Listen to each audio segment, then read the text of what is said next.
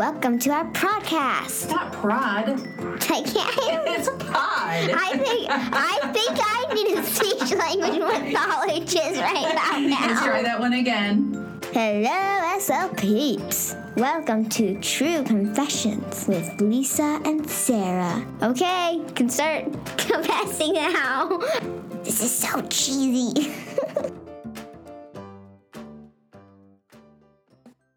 Sarah. Well, hi, Lisa. How are you today? I'm good, thanks. This is always a little bit more awkward because we have a guest today, and so she's watching us talk to, talk to each other. so tell us about our guest. Oh my gosh, I'm so excited about this one. We kind of gave a teaser in our last podcast episode about our guest for this one because we were actually uh, like hesitated for a minute like can we even ask social thinking for somebody and we thought why not what's the worst thing that happens let's just put it out there and we'll ask and they actually responded and said yes that they would love to do the podcast so we have ryan who is one of the presenters from social thinking and i will let her introduce herself Hi, good morning.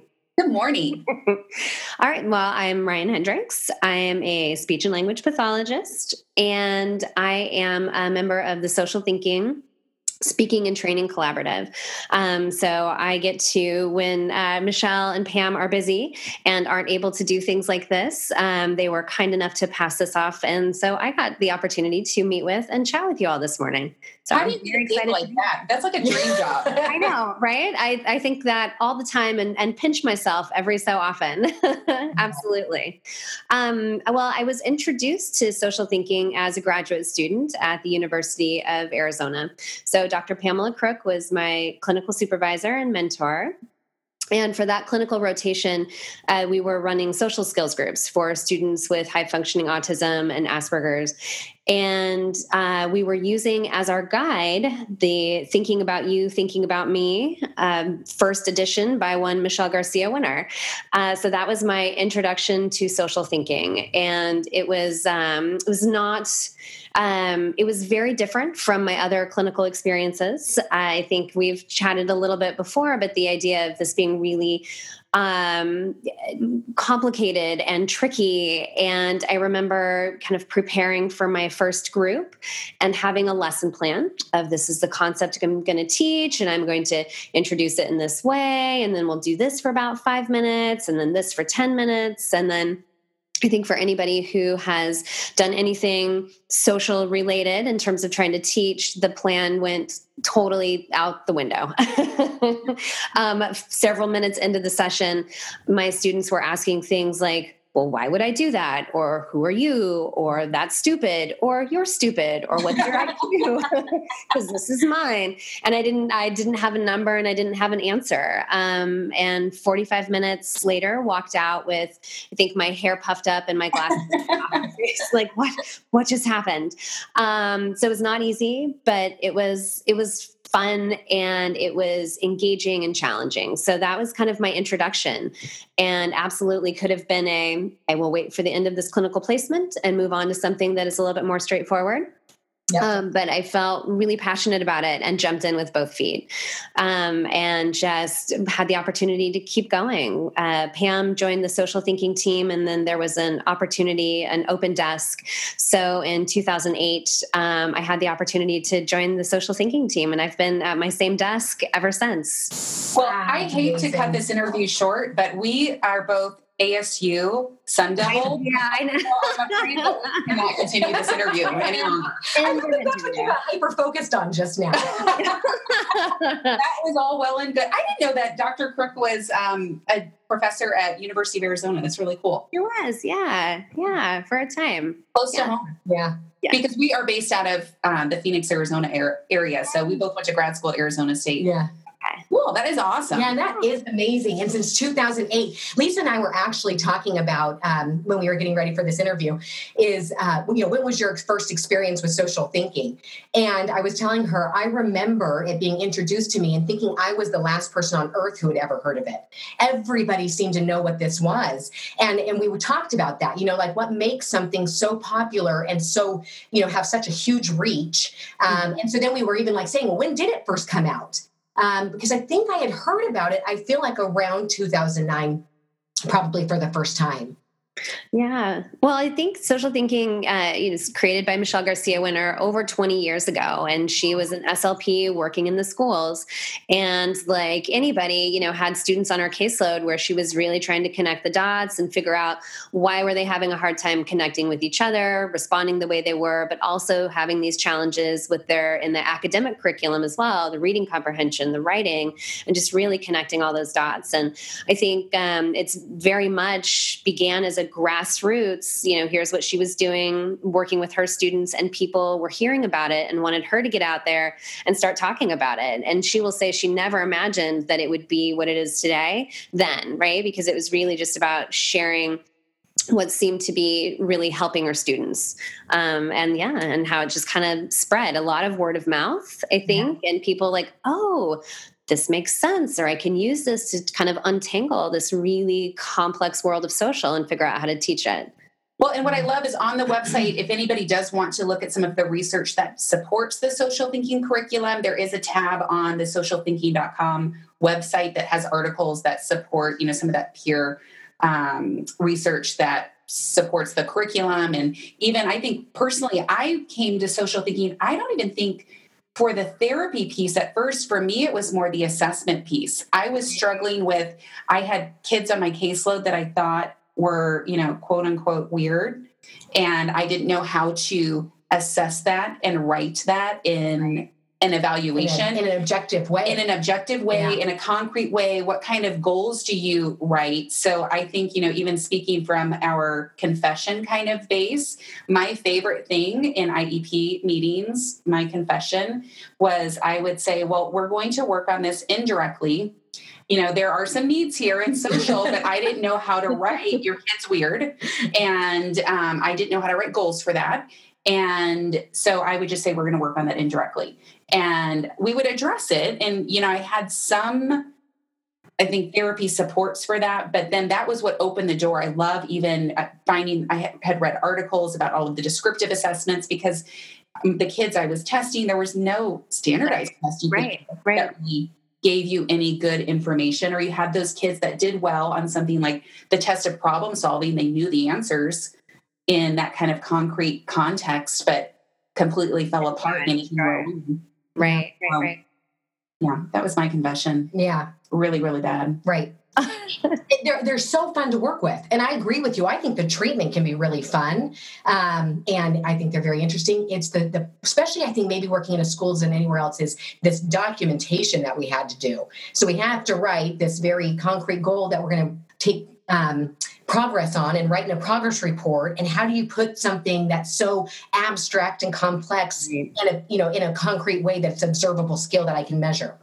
Well, and so that was a struggle. Yeah, and I think that that is what really resonated with me uh, as far as the social thinking methodology was just the idea of taking these very abstract, very dynamic, synergistic things, the things that you notice, right, that stand out to you, and you're like, oh, and that makes me uncomfortable. Or a student is doing xyz and that kind of standing out from their peers but how do you describe that? Mm. if you can't kind of put your finger on what it is if you don't have some language around it then how do you support them? Right. how do you write goals around it? How do you communicate with the team? And then how do you work on it? So i was really drawn to the methodology because of the language because of the the entire you know the vocabulary that michelle had developed to talk about the abstract in a way that was concrete concrete because if we can talk about it now we can teach it. Yeah. now we can it. right yeah. right. Absolutely. Now did you work in the schools? Have you worked in the schools or do you mostly do private private practice. Okay. Um, I in my in my role, I get to wear many hats. Um, one of them, I am a clinician at the the uh, Social Thinking Stevens Creek in San Jose, and I, that's the same desk I've been at for for all these many years. And it's a it's a private clinical practice, and we see people across the lifespan. So our the age range is four. So I think our one of the older clients is seventy four. Wow. Yeah, my caseload, I have my youngest is four, and my oldest is eighteen, and getting ready to graduate from high school. So I get to work across the lifespan. Um, but then I also get to on a, uh, wear a different hat and get to go out and do speaking and training and consulting with schools. So I get to work with school teams, um, even though I don't work directly in a school, kind of running groups and working with students there. Yes. Yeah. So, working in a school setting, I think one of the things that often pops up is within that treatment kind of context, we don't get the benefit often of working one on one. If it's really what a student truly needs, we can. You know, everything has to be individualized. But is that necessary? A and um, if we, if not, in a group setting, should we be matching our students with social um, language needs with other students with social language needs? Should we be, matching them with typical peers? Like, have you found that yeah, there's that's a that's a great question and and one that comes up pretty frequently um, because I think as a lot of people have the idea that oh well if they work with their peer without social learning challenges then that peer will be modeling um, kind of what we would think of as kind of the expected social behaviors and they would be able to learn that. But i i think what we've found is that if for our students with social learning differences if they could learn it just by being with their typical peers then we wouldn't see the challenges that we're seeing. So um, while i think that the vocabulary and the concepts are great for all students and in fact there's been uh, it's been really exciting the last couple of years to really bring social thinking kind of school wide, classroom wide, district wide. So everybody has this shared vocabulary around social. What we found though is for students whose brains don't make this easy for them, we have to break it down even further. We have to slow it down even more. So, you know, when possible, and of course, like in an ideal world, then we can group together students with similar social learning differences. So you can really break it down and teach it um, at the level that they need, right? So that it makes sense, or we can th- take it from their perspective and break it down in that concrete way. And can you do this one day a week for 30 minutes in a group of four? Obviously, we know in the schools that we are supposed to provide supports that the student needs. Regardless of what our schedules look like. But right. the reality is, we have huge caseloads, sure. and we do tend to have kind of these like you know 30 minute sessions you might get lucky if you've got enough time to see a kid twice a week for 30 uh, right. uh, you know and and again we need to do what's best for kids and so I'm, I'm asking that kind of in a flippant way because ideally how much support is this requiring? Right. You know, should we be expected to be supporting with these students? Yeah, no, and I think that um, we think a lot about kind of how the social mind is not just what we use in conversation or on the playground or at lunch, um, but that social mind is what goes into the classroom as well, right? It's what helps you figure out what the teacher's instructions are or what you're or pull meaning from what you're reading or to write an effective paper. So that social mind goes across the school day, and yet we have like 30 minutes once a week to really kind of uh, dive in and tackle that. Now that being said, I think that's why whenever possible, you know, just even as a as a private clinician, I try to communicate with we work with families and with the school team whenever possible so we're sharing that language. So perhaps you're working with a student, you're introducing a concept, but if that same concept can go back to the classroom with them, if they can hear that same language kind of across the course of the school day, then that's triggering that thinking more than just that half hour a week. Um, I think definitely as I got started social thinking for a lot of my students was something that we just talked about one hour one time a week. And and that's a, just a drop in the bucket right? So trying to find ways that the to continue that conversation um, i think that's everybody's kind of challenge and and what we work to do. So even can it be as simple as sending an email to the teacher hey this is what we're working on yeah. and you know yeah, I think there are a lot of different options. So, um, yeah, sending an email to the teacher like, hey, here's the concept we're talking about. Here's what we're working on. Here's what we broke down today. Um, I think in some in some settings, um, the SLP might go in and do a classroom wide kind of lesson. So your kids whose brains make this easy for them, they're going to pick it up right away. Then you've got a shared language, and then you're also not singling out the couple of students who are in the classroom um, that are really struggling with it. I, I, think what that does too is that it makes it a conversation and it makes it okay that we're talking about the thing that is challenging because everybody notices, right? They notice when the kid who's in class with them is doing something that is unexpected and disrupting the learning for everybody, but then it turns it into a conversation. Um, so I think that kind of as a community, we can have a little bit more empathy and a way to talk about kind of what we're observing because we notice it, but how do we talk about it? Well, here's the thing the teachers notice too. These of are course. the kids that are on the teacher's radar that they're like, I need you to support this student because they're driving me crazy. Right. right.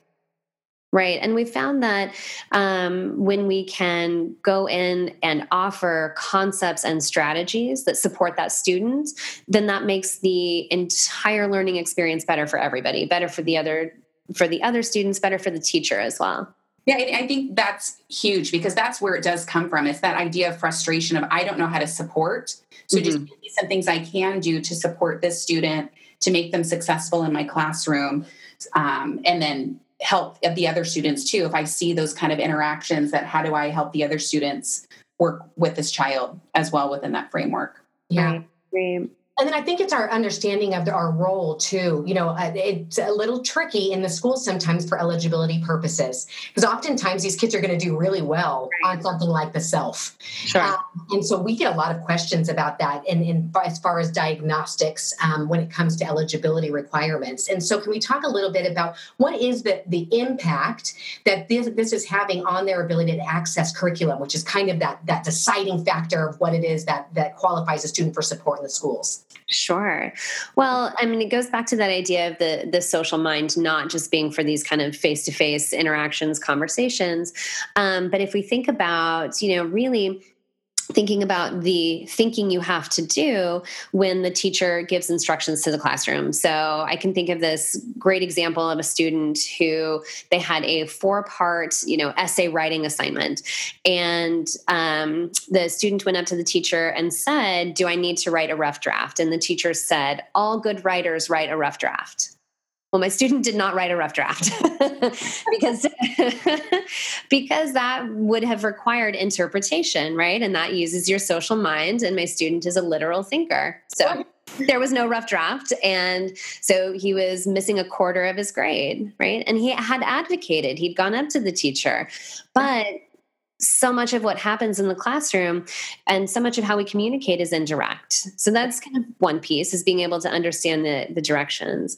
But if you also think about just even uh, being able to read and understand a text where you have to take the perspective of the characters, where you have to follow the thread of the story, where you have to pick up the important little details and kind of put them together, all of that is your social mind as well um, or writing a paper. Again who are you writing it for? How do you choose your language? How do you organize it so it makes sense to somebody else's brain? How do you boil it down to the important information?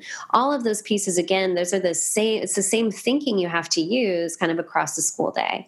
So um, we've talked a lot recently as an organization about going back to our educational standards going to if, if your state is using common core you can use that as your fuel to talk about how this impacts a student academically. So the speaking and listening standards for sure. Anything that has point of view in it is your doorway into being able to talk about teaching perspective taking. I love that. And I was so, I loved when the Common Core was rolled out in Arizona because of that speaking and listening. It really made an argument for everything we do. right. Yeah, absolutely. Well, and then I even think as students get older into high school, and then you're dealing with six different teachers with six different point of views, with six different sets of expectations right. of how assignments are turned in and or are supposed to be completed, and it gets even that much trickier for them. And putting that all into that kind of context is really difficult. Right. And I think for those students who don't show up on paper necessarily, who sit down to do the uh, maybe some of the classic standardized measures and do really well, but it's the same student who's not connecting with a single peer on their campus, is not getting their work turned in. There are all these these other you know challenges, and I think one of the things we've talked about as an organization too is that what many times gets called a mild social problem is a really significant problem in, in reality. And that's where, can you talked about at the beginning, what brought you to social thinking was the assessment piece, um, bringing in uh, the dynamic informal assessment that does look at social in a real time interaction, um, I think is a really important piece to add to kind of the overall picture when we're assessing a student. So here's what these tests look like. However, it's not timed, it's not their social, it's not their problem they're solving, right? So that gives us one picture, but then let's look at all this other information. Let's look at how they did kind of um, in being able to do this problem solving. Let's look at what their executive function is like. Let's look at their interactions with their peers. So it's kind of taking, kind of zooming out a little bit and um, getting information from lots of different places to make that case for why we want to support that student. And for the kids who aren't going to get that uh, support, who aren't going to necessarily qualify, if we can't figure out how to make that happen, I think that's where there's the tremendous benefit in making this a shared language and kind of a community wide conversation. Because then for the kids who aren't qualifying, if you're talking with the entire classroom about you know, expected and unexpected behaviors, if you're talking with the entire classroom about hidden rules or what it means to keep your brain in the group, then you're catching those students too. Well, I think it's really interesting from an assessment piece that I think most SLPs are super comfortable with the idea of using a combination of, dis, of the standardized and descriptive assessment when you're doing something like a language evaluation. It's sure. you know, do a language sample and you do a classroom observation, and that's just part of your comprehensive assessment. Mm-hmm. But when it comes to this social language piece, it's not everybody wants this kind of concrete test to give and so it, it typically ends up i think what i see a lot on the message boards is either doing something like the TOPS or doing something like the CELF pragmatics profile which that's great that's good information you know to, to give as part of, of the puzzle piece and one set of data but i love there are a couple of articles and we can link to this in the actual um, podcast but that are on the social thinking website that talk about well what are some other um, informal assessments I can do.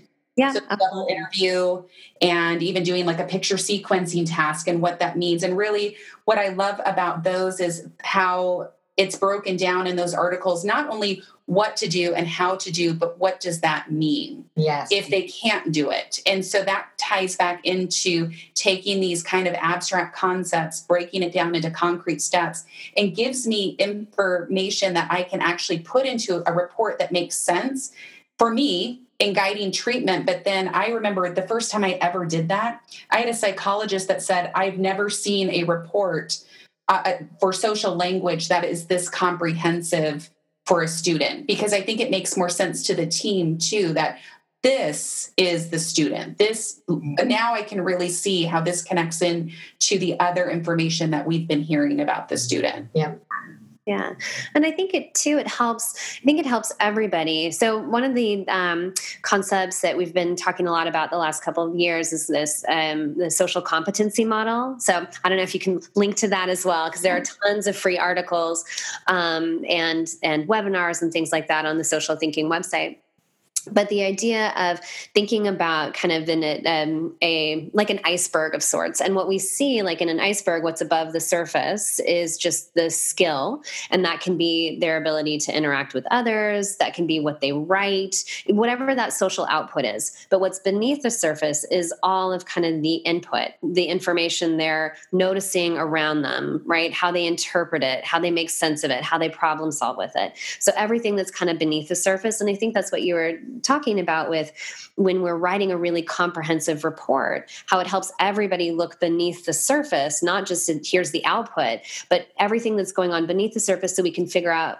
oh, here's how this is connected, or this is why they're responding in this way, or this is why this behavior is happening because they missed this information or they misinterpreted the information or whatever it might be, and kind of working kind of beneath the beneath the surface too to support that student. Well, I think you see a lot of things that you would never pick up on in other contexts. So I even think of some of the double interviews I've done where I have pictures of myself and my family, and I've had students that identify my daughter, who I think in the picture she was probably about 10, as me. So uh-huh. and she's dark, long, dark hair, and clearly not me. And so that kind of stuff pops up where you're like, oh, that's interesting. The difficulty of facial recognition, or even that concept of clearly that's not me. Right. Or I had we have done like the eye gaze test and then, you know, being able to see if they can identify what I am looking at, but then what do you think I'm thinking about?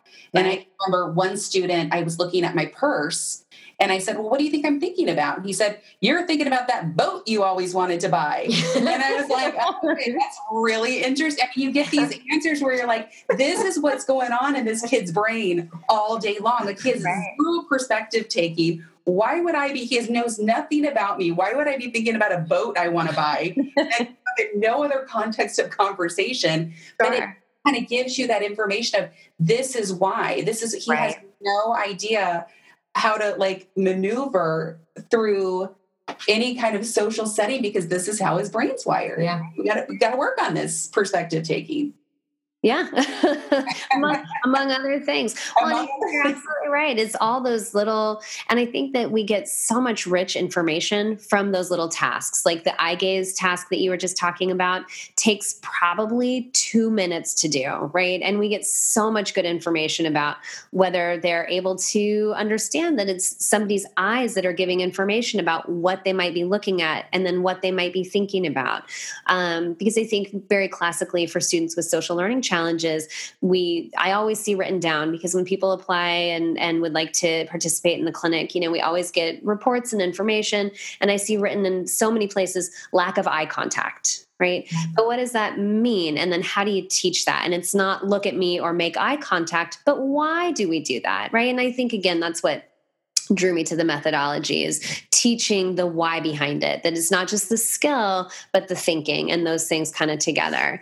Um, and how you know t- a two minute little task can give me that information or the double interview that you mentioned um, that really kind of helps us notice like how a student's able to take perspective even the way that they respond to what somebody else is saying or the way they formulate their responses. Like all of that is such rich information if we can gather it and then figure out what it means for that for that student or can they even generate questions about right i mean yes. you know the, the level of difficulty that some students have with that task that sometimes you even have to give them question stems to even get right. so what yeah. kind of students are best suited for the social thinking curriculum yeah, that is such a such a great question um, because you know we know there are lots of students out there that could use support in terms of their their social social development, but social thinking as a as a methodology is for students with um, average to above average language and learning abilities because it's language based. We're talking about thinking and thought, so we're using our language to talk about these abstract uh, abstract concepts.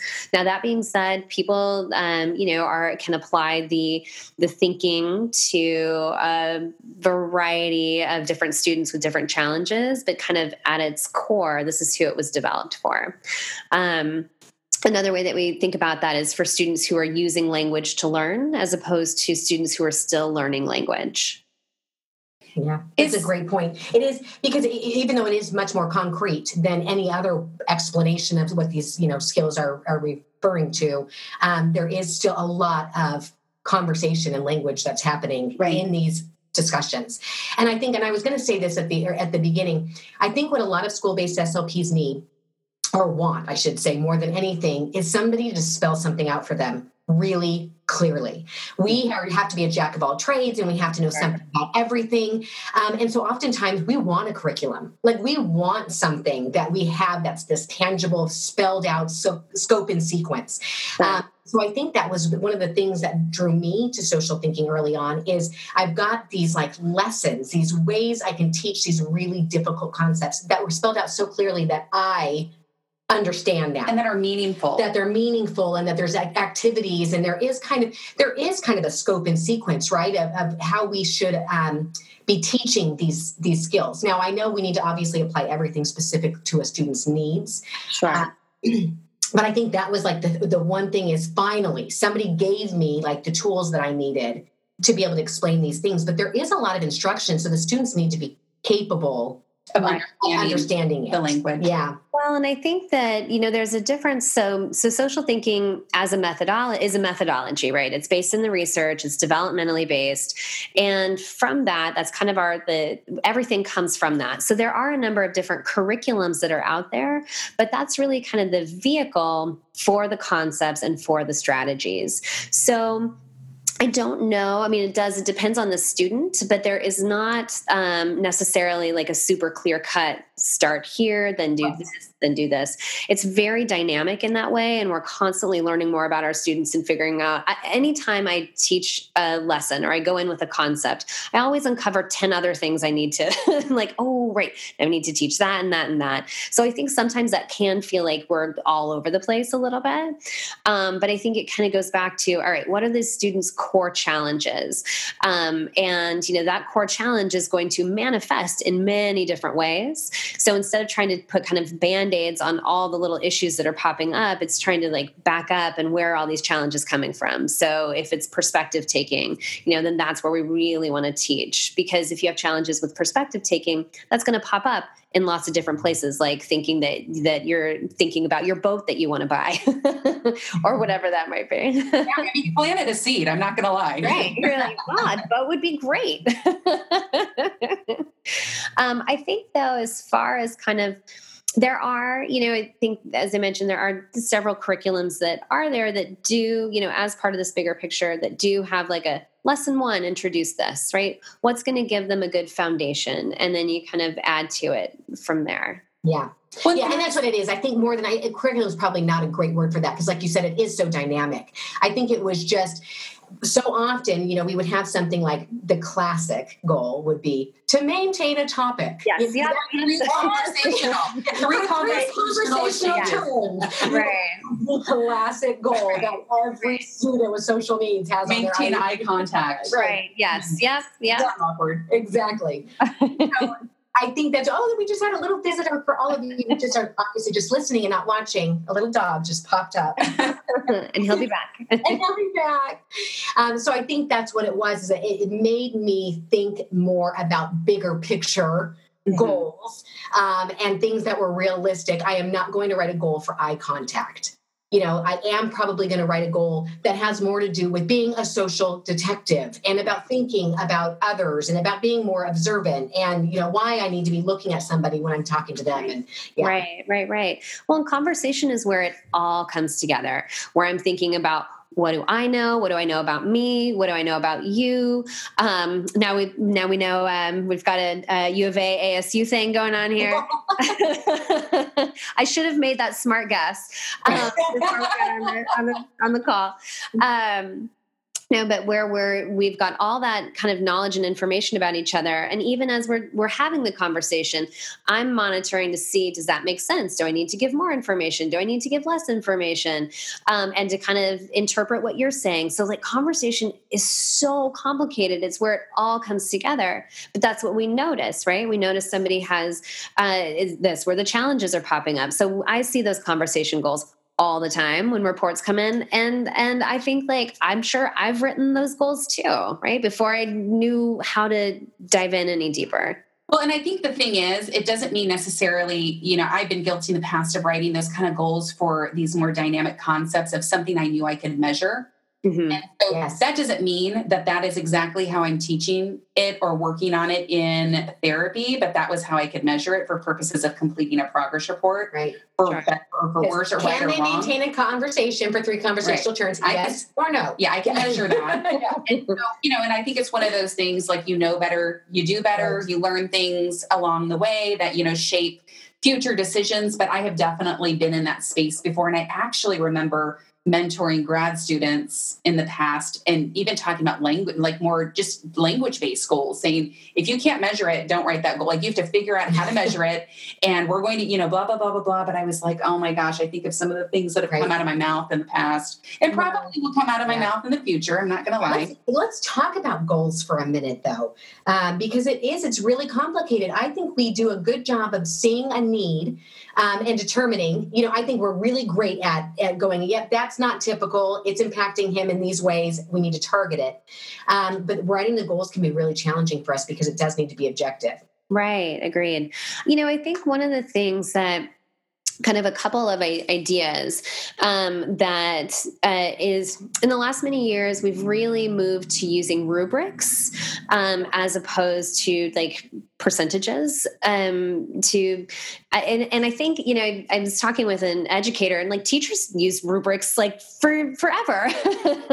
Um, but this is a, I think maybe like a, a newer thing that we're doing at least like in our office. And then when we're talking about this with different groups talking about using rubrics but then also thinking about things like um, a lot of times traditionally goals are looking at a behavior right or a response. So writing goals that also are able to look at a student's understanding of a concept and not just their production. So a goal can be written in a couple of different ways like a student's able to explain a concept or given a situation can identify whatever it is like the thinking and the doing. And we're always going to have the ability to understand a concept to think about it to discuss it before we're able to produce that behavior. I mean, think about anybody with uh, any sort of behavior change, right? That that's a really slow and deep process. And first, we have to understand it. And I think that that opens us up a little bit. If my goal is written, that a student will understand a concept, then that kind of takes the pressure off of them being able to do it. Instead, we can talk about and kind of break down the layers of, well, when do I do it? Why would I do it?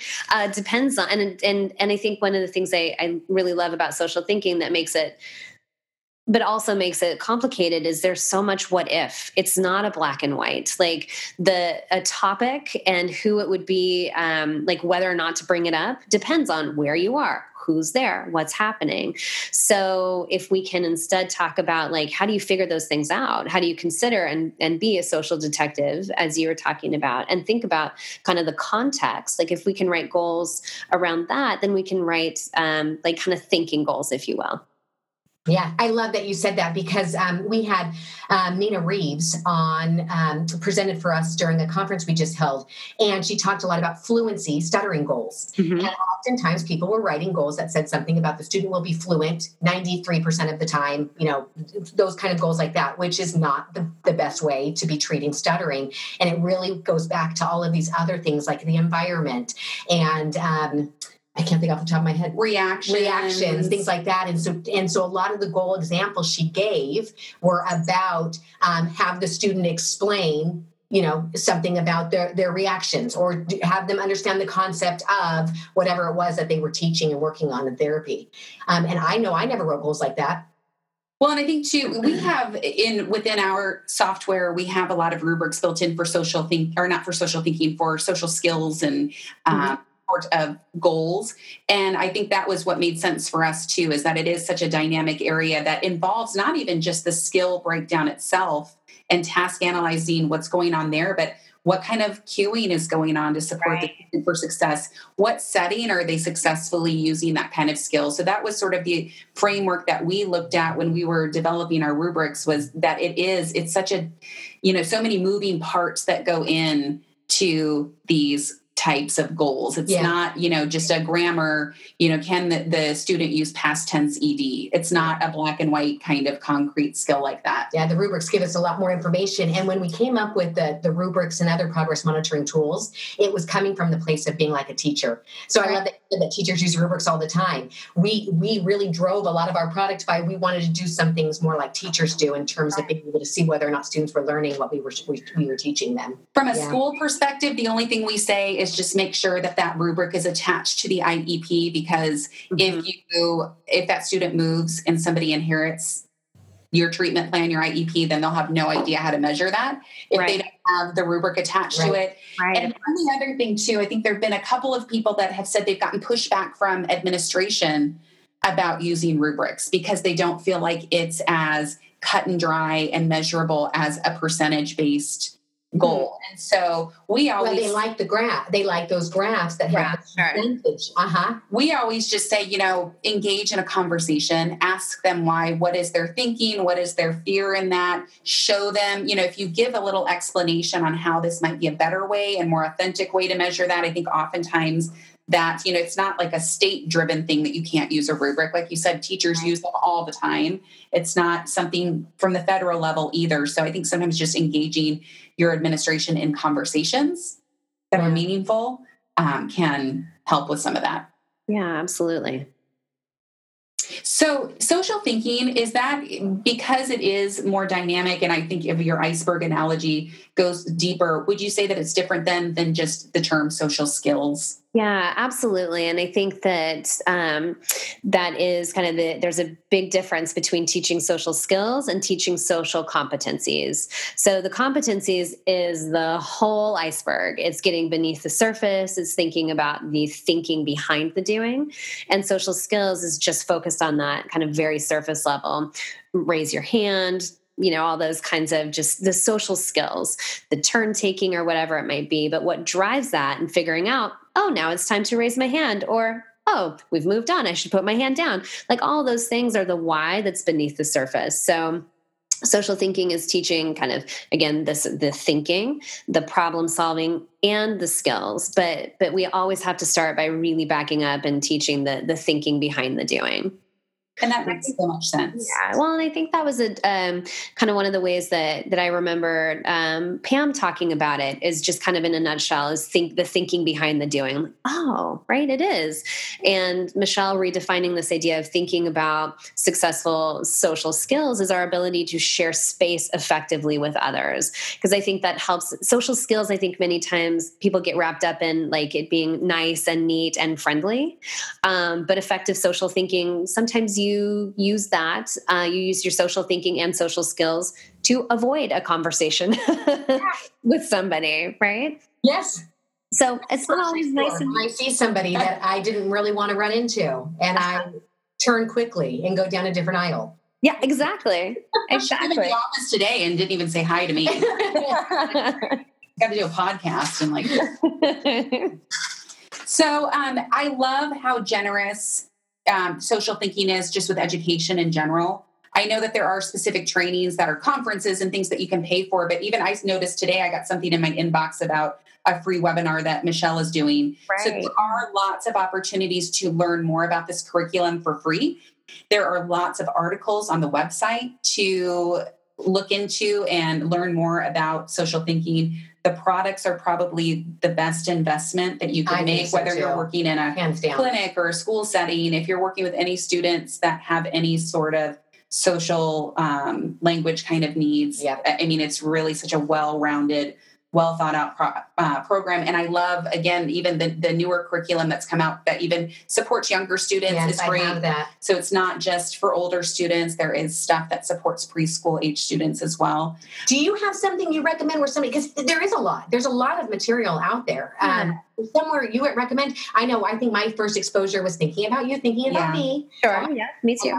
Well, and we still, you know, for people who are new to the methodology, that is many times where we send them because it is the, it is kind of the, um, the backbone and talking about social learning challenges. The dynamic assessment that, that you mentioned is in that book as well. So you've there are assessment tasks and examples of how to write about some of this, which is so tricky and can be um, can be can be complex.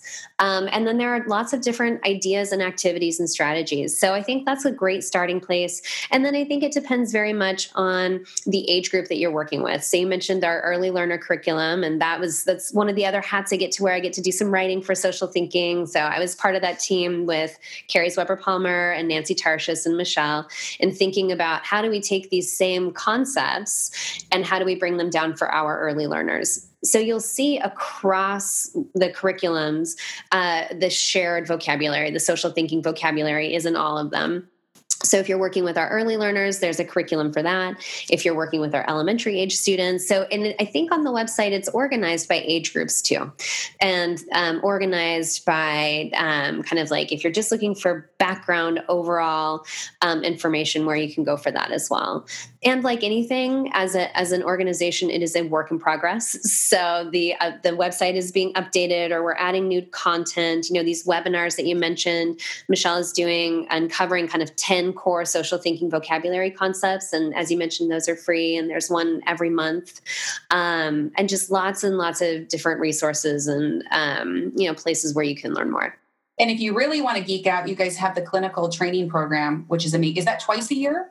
No, it's um, it's monthly, um, for, and not in the summer. I don't think, at least in California. So social thinking as an, an organization has a, an office in the san jose area and then there is another office social thinking boston.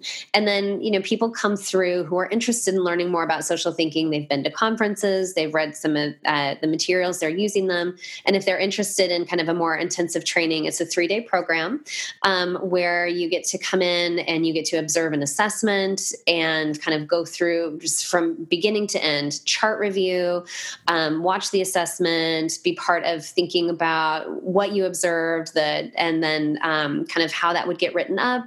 And then you get to do two days of observing in the clinic. So you get to watch the clinicians in action working across the age groups. Oh, so it's pretty, that's like all of our dreams to that opportunity. And what if one just wants to be best friends? Say with Michelle and Pam. I mean, how would one go about that? Maybe somebody already is in their head. Yeah. Like imaginary best friends. Right. Lisa got a picture with Michelle a couple of years ago, and now she's convinced they're going to be best friends. Clearly right. We are. She just doesn't know it yet. and I do. I think that one of the things that I was struck by, I remember going to um, after I'd been introduced to social thinking and is working with Pam and an, another colleague, Janine Rachman Shapiro, and we were looking at using the social thinking vocabulary and doing this research article. So we went to ASHA, we were going to meet Michelle, and I felt like we were at a rock and she was like this star up on the stage. And at the time, the rubber chicken was really prominent in a lot of her work, right? Because we all have those oops social moments, those rubber chicken moments. And in my memory, like I was there in the crowd with my rubber chicken, like, Michelle. I'm glad it's not just us. No, it's not you just her as MGW around yeah. the office. Yeah. yeah. What yeah. would MGW do? Right. I know. This could be bracelets. Um, but I think one of the things that's so nice is that she is so approachable and just she and Pam are just so down to earth and always super generous with their with their time and their knowledge, which is always so nice. Yes. And I think with any of this, so we had the opportunity to work with Kari a couple of years ago. Oh, she did an online conference with us. Uh, and then and then now meeting you too. Um, obviously, you guys all you know what you're talking about. And I could listen to any of you because you're all very relatable and you put things in in terms that I can understand and it's interesting. And and I honestly anytime I see a social thinking course pop up, I attend um, at any conference. Even and, if you are a wildcat. Yeah. Thank you. yes. I'll play that down. well, this has been amazing. Yeah. I, you know, I'm really excited. I think our audience members are going to love this because I think, again, anything that we can do to get concrete information in the hands of of individuals that are struggling of what do I do with these kids is amazing. Yeah. And the social thinking curriculum is just that. Yeah. It's been a pleasure. Thank you all so much for having me. Yes, I know. I hope we have an opportunity to work together again in the future. I literally, I could just do this all day. I wanted to keep talking. let you go. We know you're busy. all right. Well, it's great to to meet you. Uh, computer screen to computer screen. Yes. look forward to connecting. Yeah, thank you, Ryan. My pleasure. Thank you. All right. Bye bye.